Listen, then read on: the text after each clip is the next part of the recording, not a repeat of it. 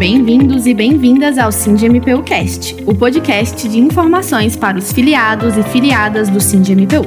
Eu me chamo Rafaela Garcês e aqui você fica na sintonia do que acontece na nossa categoria. MPU. Neste episódio, conversamos com atletas servidores da categoria Master e falamos um pouco mais sobre a trajetória de cada um. Ana Paula Conforte é servidora do MP da FT, mas também é atleta amadora e foi campeã do mundo de handball no Masters Handball World Cup na Croácia. Ela faz parte da Associação Recreativa Cultural Unidos do Cruzeiro, a ARUC, e o time participou e levou duas equipes para a competição, uma na categoria mais 30 e outra na categoria mais 40. E nas duas, as brasileiras subiram ao pódio. Elas deixaram a pequena cidade de Homens com uma medalha de ouro e outra de bronze. Acontece que por causa do Cindy MPU, este sonho foi possível para Ana que o sindicato, ele, eu fiquei muito contente e muito surpresa, porque a gente tem uma visão de sindicato onde ele só luta pelas causas trabalhista, por aumento de salário, por plano de carreira. E quando eu procurei o sindicato e eu vi os interesses dele no, no meu projeto, no que eu fazia como sindicalizada e como servidora, não é só o apoio financeiro, mas eles se interessaram pela minha história de servidora atleta. Ana começou a jogar handball com 12 anos, na escola mesmo, mas hoje treina regularmente e faz do hobby sua verdadeira paixão de vida. A sensação de estar competindo no Mundial é assim, quase que inexplicável, quase que não tenho palavras, porque lá eu pude encontrar seleções praticamente as maiores forças do handball mundial estavam presentes, né? Então, realmente foi um sonho realizado e todo atleta, eu acho que tem esse objetivo de poder sair do país e fazer grandes campeonatos e participar de grandes competições. E nós fomos representando o Brasil, então nós praticamente fizemos parte de uma seleção brasileira, a única que iria participar do campeonato mundial de handball. A servidora Ana Paula competiu na categoria Master, que é para atletas com mais de 35 anos, assim como Regina Lima, de 59 anos. Ela é servidora aposentada do MPF e atualmente é nadadora também. Enquanto conversávamos, ela me mostrava orgulhosa a coleção de medalhas. O mais curioso é que Regina decidiu aprender a nadar e se dedicar ao esporte só depois de aposentada.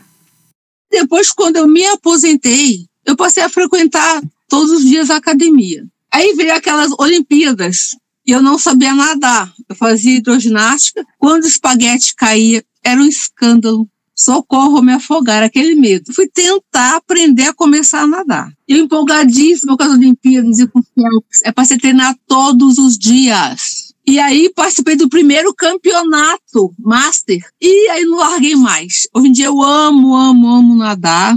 E desde 2017, direto nos campeonatos, eu fui a vários brasileiros, eu fui ao Sul-Americano na Argentina. Em 2018, fui top 10, entre as 10. Assim, amo. E aí até entrei também no nada artístico. Eu gosto, amo água, né? Já participei do festival de nada artístico. Nada é bom demais. E muito feliz em colecionar medalhas de natação.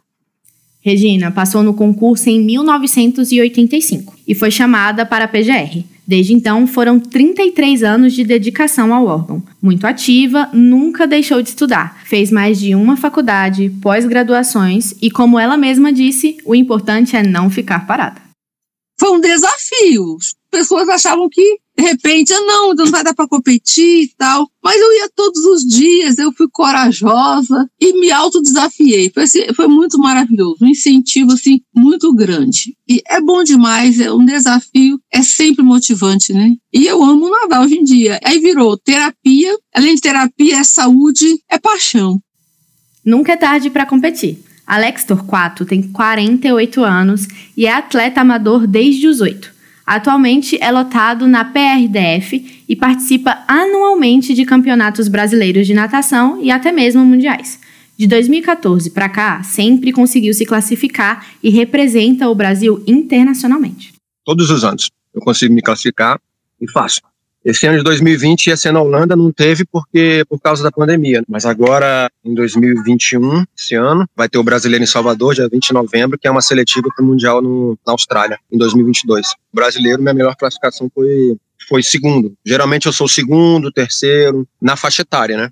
A vantagem de ser um atleta master é carregar consigo uma trajetória e principalmente de ser uma competição master para atletas acima de 40 anos. Então eu vivi uma história dentro do handball, né? Então eu treino há muitos anos, eu compito há muitos anos e ter essa oportunidade, eu com mais de 40 anos, eu tenho 49 anos, poder estar tá ainda na ativa, né, competindo em alto rendimento, realmente é, é para poucos competir como master é só um prolongamento das competições, né? Porque, na verdade, desde quando eu era mais novo, eu sempre competi, né? Eu sempre gostei dessa vibe, assim, desse espírito competitivo. Como amador, estar em um mundial representando o país é uma experiência e tanto. Mesmo com a dificuldade na língua, cada equipe falava um idioma, eu percebi que o esporte tem esse poder de inclusão, de aproximar as pessoas, de incluir as pessoas, porque o esporte ele não vê raça, ele não vê cor, ele não vê religião, ele agrega, ele une. O Alex também entende bem desse poder transformador. Ah, eu gosto muito porque o clima é muito bom. Eu acho que o esporte afasta de muitas coisas ruins na vida, né, que a gente vê aí. Deixa você com a cabeça boa. É um ambiente muito saudável. Sem falar na sensação mesmo do corpo, da endorfina, né, daquela sensação pós-esporte. Então, para mim é tudo. É, realmente é um vício mesmo que eu tenho e pretendo nunca parar. São histórias realmente incríveis e existem diversos servidores com uma jornada como essa. Há importância em incentivar este estilo de vida. O Ministério Público poderia promover algumas caminhadas mesmo, algumas corridas, como o STJ faz. O STJ de vez em quando faz umas provas assim, para incentivar o esporte dentre os servidores. Eu acho isso importante. O MPU, eu acho que nunca fez. Eu estou no MPU já há 13 anos e eu realmente eu nunca fiquei nem sabendo. O sindicato estimula o esporte entre servidores e servidoras. E mais que isso, os ajuda, como foi o caso da Ana. Continue acompanhando a nossa atuação e fique por dentro daquilo que a sua representação faz por você.